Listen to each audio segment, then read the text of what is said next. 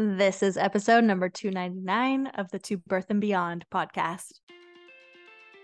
We're so excited to have you with us on this episode of To Birth and Beyond. I'm Jessie Mundell, mom, kinesiologist, and fitness coach to pregnant and current moms. And I'm Anita Lambert, mom, pelvic health, and orthopedic physiotherapist with a focus on women's health. On the show, we provide information and education on fitness, the pelvic floor, fertility, pregnancy, birth, postpartum, and women's health. We offer a brave space to have candid and vulnerable conversations on the struggles and joys of motherhood, including all aspects of our physical, mental, and emotional health. While you're listening in, please remember that the information on the show is not meant to diagnose or treat any medical conditions.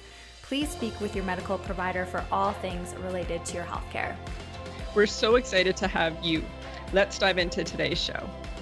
Hi, friends, it's Jessie. I am so excited to tell you that To Pregnancy and Beyond is opening for enrollment right now with limited time bonuses available to you. To catch you up, To Pregnancy and Beyond is our signature online strength and pelvic floor focused exercise program for pregnancy, postpartum, and parents who are over snapback fitness culture that we often see so pervasive in this time period in the fitness industry. You are going to join us for a six month non diet, pre, postnatal, and beyond strength based fitness program that will help you reconnect to yourself, to your body in this current version, while safely strengthening the full body, core, pelvic floor, and building cardiovascular fitness. There are two tiers to choose from into pregnancy and beyond custom or all in, and you can see the specific details of each when you head to the information page that is linked in today's show notes. But just know if you know you get better results when working with a coach one to one and you want more personalized attention with me, choose the custom tier. There are really limited spots available. So I'm going to encourage you to act now if that's of interest to you. Importantly, you can save $200 on pay in full plans until Friday, August 18th at midnight PST. So head to the link in today's show notes to see all the details up to pregnancy and beyond and to get started working with me. And I would be delighted to see you in the club. Hey, friends, welcome back to another episode of To Birth and Beyond. It's Jessie Mundell, and today we're so lucky to have my friend and client, Natasha, with us today, joining us to chat about her experience in our To Pregnancy and Beyond program, but beyond that, her experience with her body and exercise and body image and her journey of going through it. So, Natasha, welcome to the podcast. Thank you. Thank you for having me. Yeah, thank you. And thank you. We were just chatting before recording, and Natasha's in the midst of moving and multiple kids and crappy sleep and all of it. So, yeah, yeah. We get it. And I extra appreciate it. I hope you don't ask me about my exercise for the past three weeks because other than lifting heavy boxes and carrying children, there hasn't been any. yeah, no, that's enough. That's more yeah. than enough. Yeah. Moving is tough on the body. Holy. Yeah, totally. My knees feel like they're 40 years old today. yes. Yeah. Okay, Natasha, first tell me tell me how many kids you have, how long postpartum you are after this most recent one, how many pregnancies you've had. Perfect. So I've had three pregnancies. I have three children. My eldest is turning five next week, and my middle one is two and a half, and my youngest is eight months. Um, so it's crazy over here. so wild. It's so extra wild because my youngest just turned five on the weekend and to imagine having two others i just can't even fathom it right now. i started following you when you were in your last pregnancy and so we were pregnant at the same time you with your youngest me with my eldest. Yes and now you've done it again two more times. Yeah. My gosh. No oh, i feel like how could my body or my mental health even be okay? I don't know if it would it's so difficult. It's like obviously it's such joys and incredible moments, but like really when you look back at it, does it now kind of hit you like, wow, I went through a lot to get here? Yeah, I was just talking to my husband about it, and I've been pregnant or breastfeeding for almost six years. Like, there's always been a child attached to me, and the breastfeeding only stopped when I got pregnant again. So, I literally haven't had a minute where those hormones have gone back to normal, where I've had time away from a baby. None of my babies have ever taken to a bottle. So, it's just been full on for like five, six years now. Yeah. Yeah. Yeah. It's a ton on you. And I think that's what I was most fearful of going into just even my second pregnancy five plus years ago was I had just Steele, my oldest, had just weaned from breastfeeding. I was like kind of sleeping well and feeling back into my body. Yeah. And then the feeling of going back into that just felt so like so challenging physically, mentally, and emotionally. Have you felt like that? I've totally felt like that. And I think the reason why I know this is my last child, other than me being 40 and it getting a bit difficult beyond 40, is that I just, you know, the the the stress and the tiredness is kind of I'm on that brink of that outweighing like the joy a little bit. And I think for me, that's just how I knew like this is the last one that I think I could really manage physically and mentally. Um, like you said, there's all the joy and all the fun and all the laughter but I really just at three, I feel that balance now starting to sort of teeter a little bit. So, yeah, yeah, yeah. I can totally get that. Okay, take us back then. Take us back five years to when you found me. What yeah. were you going through then? And what was, why did you start following me at that point? Yeah, so I'd always considered myself someone who enjoyed exercise. Uh, I was quite athletic sort of as a teenager and in my 20s, played a lot of sports, and then got into yoga when I was working because it just sort of fit that sort of growing up adult lifestyle a bit better than team sports did. Um, met my husband who was really supportive and into other things that I hadn't tried, like golf and stuff. So I was active um, in different ways, um, getting over an eating disorder, which I think never really leaves you, but I was in a really good place when I got pregnant. Um, and I had never really thought about how you work out when you're pregnant and how that might need to change. Um, so that's when I came across you. Uh, super eye opening. Um, like I said, I was in a good place when I was pregnant. So I wasn't really thinking necessarily about the impact of the pregnancy on my, like what I looked like and my body. Um, that probably came a bit afterwards. And I realized that, oh, this is different forever. Um, but yeah, so that's when I came across you and started uh, being more conscious about how I worked out and how I sort of respected my body as it was going through those early pregnancy changes. Cool. Yeah. Okay. Tell us if you feel comfortable, how did yeah. you get to a good place with your body image and that eating disorder leading up to that first pregnancy? Yeah. I mean, it took a long time. Um, I would say that, like, I was raised with like your typical baby boomer parents who are like, tried all the dieting fads, the cabbage soup, the keto, the like anything you could imagine, um, and uh, Weight Watchers, all of it. And so that really affected me through my teenage years. But I wouldn't say I necessarily defined myself as having an eating disorder until I was probably in my early 20s, like in university in that sort of era when I was just starting to feel more like an independent adult. And I would say my early 20s were probably the most difficult from an eating disorder perspective. Um, and then, you know, you go through ups and downs. I saw an eating disorder counselor. Um, that helped a little bit, moved around a lot, got new friends. Um, I did my master's in London, surrounded myself with really amazing people, and was so lucky to meet a bunch of, you know, incredible friends.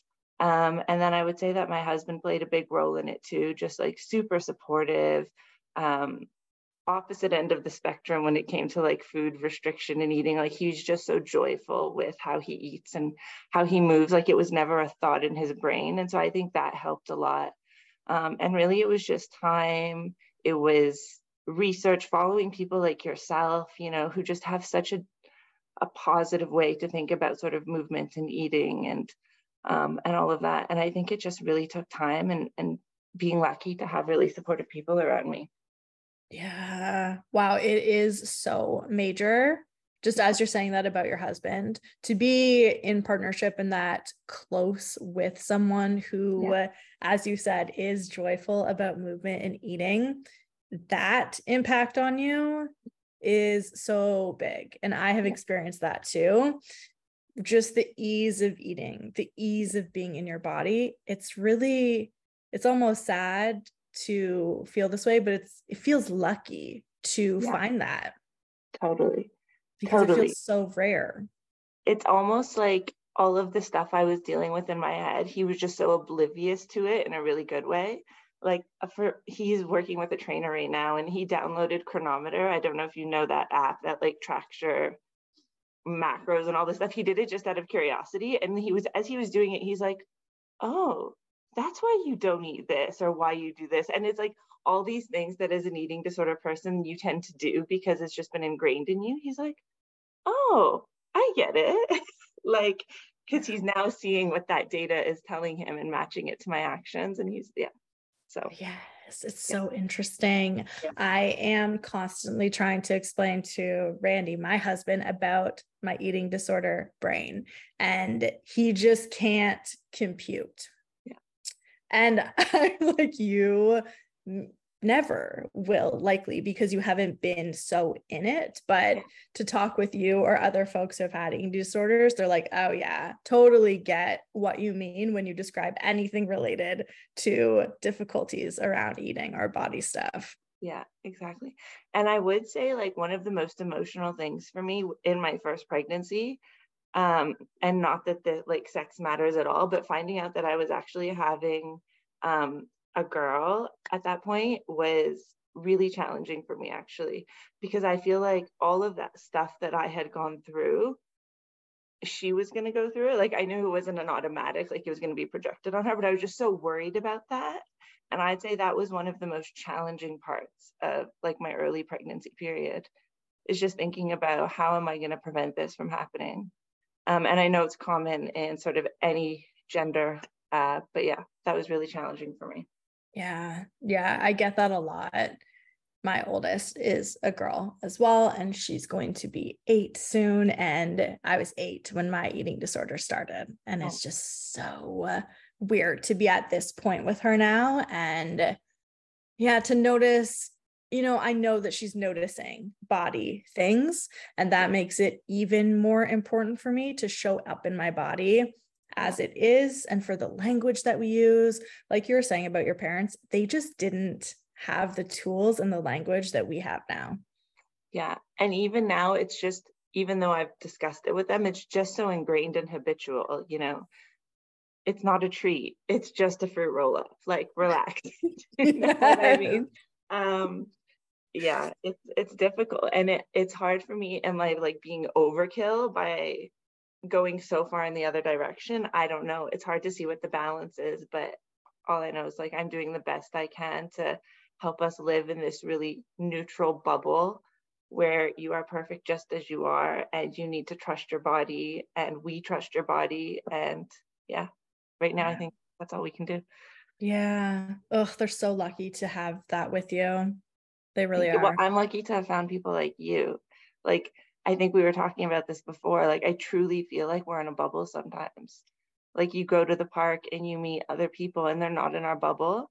And it's just, it's, it's difficult. It really is difficult. Yeah. I felt that a lot within parenting circles and just, you know, friends who have kids and they, have their kids here to eat or going to their yeah. place to eat and the conversation around food is so different and i really have to like self soothe so deeply for me. I think we are talking about that before too. Yeah totally. Okay so uh, a couple more pregnancies later for you. Where are you yeah. at with body image today? Um i think on a day today i'm good. It's not something i think about very often um, I was listening to this podcast that really helped me figure out why I still have problems putting on the damn shorts, which like I've never ever worn shorts and I'm 40 now. Um, and a lot of it to me is now just like I have to practice. Like all these things that I am absorbing from you and other amazing people that I'm learning from, I just need to practice it and realize that the world's not going to fall apart if I wear biker shorts to the grocery store. Like it's fine. Um, so that's where I am now is just really practicing things. I think the hardest thing for me is social outings and social events. Um, you know, I live in athleisure. Uh, probably a combination of it's comfortable and convenient uh, being a mother, but also I just feel comfortable in that. Like I've kind of forgotten how to be stylish because I don't really know how to dress my new body in the way that it is. Um, so yeah, social events are a bit of a struggle, but on the day to day, like I feel okay. Yeah. Yeah. Yeah, I relate to that a lot. When you're in your home, when you're in your regular clothes, yeah with your loved ones, children, friends, like things feel pretty good. But then when you venture into the world, you're like, whoa, yeah. wait a second. Yeah. Or you're putting on, you know, harder pants or harder clothes, and it just feels weird in your body. Totally. Like I'm forever in the search of jeans that feel like leggings. Yes. Or like the jumpsuit that doesn't squeeze my belly that I can wear and still look like I'm put together. Oh my gosh. Exactly. Yeah. Exactly. I have really realized how much sensory issues I have with clothes. Yes. yes. And I really wonder if that's just been a whole life thing for me and if that peaked some of my eating disorder and body image stuff from a young age. Was that always there? Or has that come with me since I started feeling weird about my body, like chicken or the egg? I don't know. But it's so apparent to me now. Yeah, I get that. It's like, is it a trigger because I used to force myself to wear two pairs of Spanx when I was going to like exactly. Yes. Oh my gosh. Like these are the things we do not want for our children. I think that's the most perfect way to describe it. I agree. I. I think that's so powerful what you said about practicing because this is it. It's the whole thing if you're wanting to change how you're showing up in your body or behaviors, it really is just practicing, do it over and over again. And start small. Like I started wearing shorts just to go check the mail or put the garbage out. And then you're like, oh, it feels really good to have like fresh air on my legs because they're constantly covered in like leggings or even like capri leggings. you know, like that was it for me. And it just feels good. Yeah. Oh, that's so smart. Like micro dosing your short wearing. Totally. Totally. I love that. I love that. Okay. Talk to us about exercise over the past five years. What does that look like for you? Yeah. So obviously, I'm still really in this journey, but like before, exercising for me had to feel like air quotes productive um, you know i had to be super breathless i had to end my weight training session with some you know HIIT sprints or do 45 minutes on the elliptical or just something ridiculous and even if i was working till 10 at night i still had to get that exercise in and um, it was just crazy it was unhealthy and it was extreme um, and so i think it's impossible for me to do that now. Like I can't spend an hour and a half away from the kids at the gym doing something like that, and I don't want to. Um, and so the exercises that I've been doing with you have been manageable and effective. Like I feel strong. Um, and I think in my head, exercise, there's still this relationship between weight loss and exercise that I'm working with and struggling with. And like, should my physical body be changing and looking different on the outside? Um, and so that's obviously something I'm grappling with, but I do feel stronger. Like my pelvic floor symptoms are gone. Like I said, I was able to do this move and keep up with these, you know, 20 year olds um, lifting things around. Like I thought that I was so proud of myself. Um, so it's switching in my head, but it's a really slow process. Um, yeah. Yeah. And it is exposure therapy in this sense too, just like it is wearing the shorts a little bit longer and a little bit longer. It's also catching yourself in those moments where you're like, oh, I don't have an hour. I'm not going to do the workout because I'm not going to get the whole thing in. It's not going to be worth it.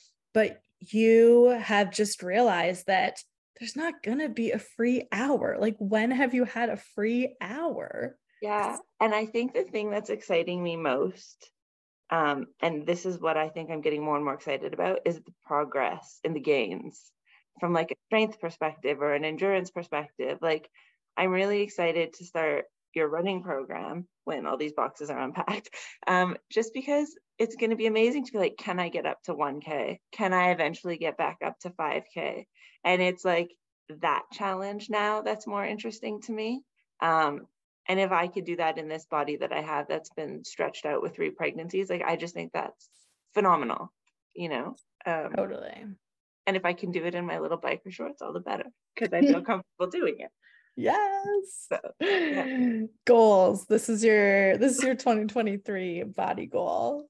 Yeah, exactly. I love that.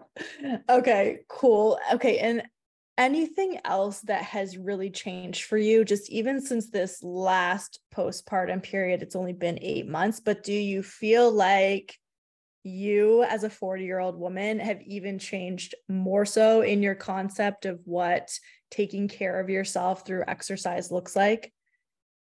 That's a good question. I think, and you say this really often, it's never for me right now in this stage of my life going to be super consistent. And I used to beat myself up about that if I missed a day or I missed an hour. And now it's just just start again. Like it doesn't matter, just start again. And I mean, maybe I should be tracking how heavy my weights are and all of this, but I'm not right now. And I'm just going to do movement um, in whatever way that I can. And that counts. And I think having that mindset is a big shift for me. And who knows, maybe in five years when the kids are a bit more independent, I can do those weekly yoga classes or go to the gym or whatever it is. But right now, my definition of movement and health is different. Um, so yeah so i think that's one thing for me and um, you see a lot on like social media about how when a, a parent is working out it's like a good influence on their children and i've really felt that pressure that like i have to show them that i'm moving and all of that but i actually think that's bullshit and like we just have to be joyful with our children and like you know like i just feel like that guilt and that pressure of like being a good role model for your child like i just want that to go away yeah, totally. And I hate when it is associated with moms, especially yeah. moms exercising. Your taking care of yourself can be for you. That's yeah. it. And the fact that we have, or we're trying to convince moms that their exercise is for everyone else so they can take better care of the family, so that they can show their children what a, you know, quote unquote, healthy parent or healthy mom looks like no, we don't need to go down that road. It can simply be because you want to care for yourself, again, physically, mentally, and emotionally in exactly. this way. And then the other part of that is moms, again, especially moms, really carving out the boundary and the space for themselves to take care of themselves, which is such a difficult thing. But even when you do it in these ways that aren't perfectly consistent, but are happening over time, I think that is the better role modeling than anything else that we can do for our children. I agree. And removing that guilt that you have to do it for somebody else because you have these little eyes watching you, like it feels so much better. Like you're like you want to do it more if it's not done out of guilt, right? You're not doing it begrudgingly. Yeah. Uh, yeah, it makes a difference. The mindset. Exactly. Such good stuff. Okay, wrapping up, anything you would say to folks who are listening in who might be thinking of joining us into pregnancy and beyond, but might be on the fence? Honestly, it's amazing. And it, it's not just for the exercise, it's for the like minded community that like it just helps you keep your head straight. Um, the exercise does, the people do just having a group that that can help you get through things has been amazing. And the exercises themselves like there were certain exercises that I just could not do from the beginning like those freaking step ups Jessie like I don't know what it is but like I was doing step ups during our move last week nonstop and like I just felt so good and so strong.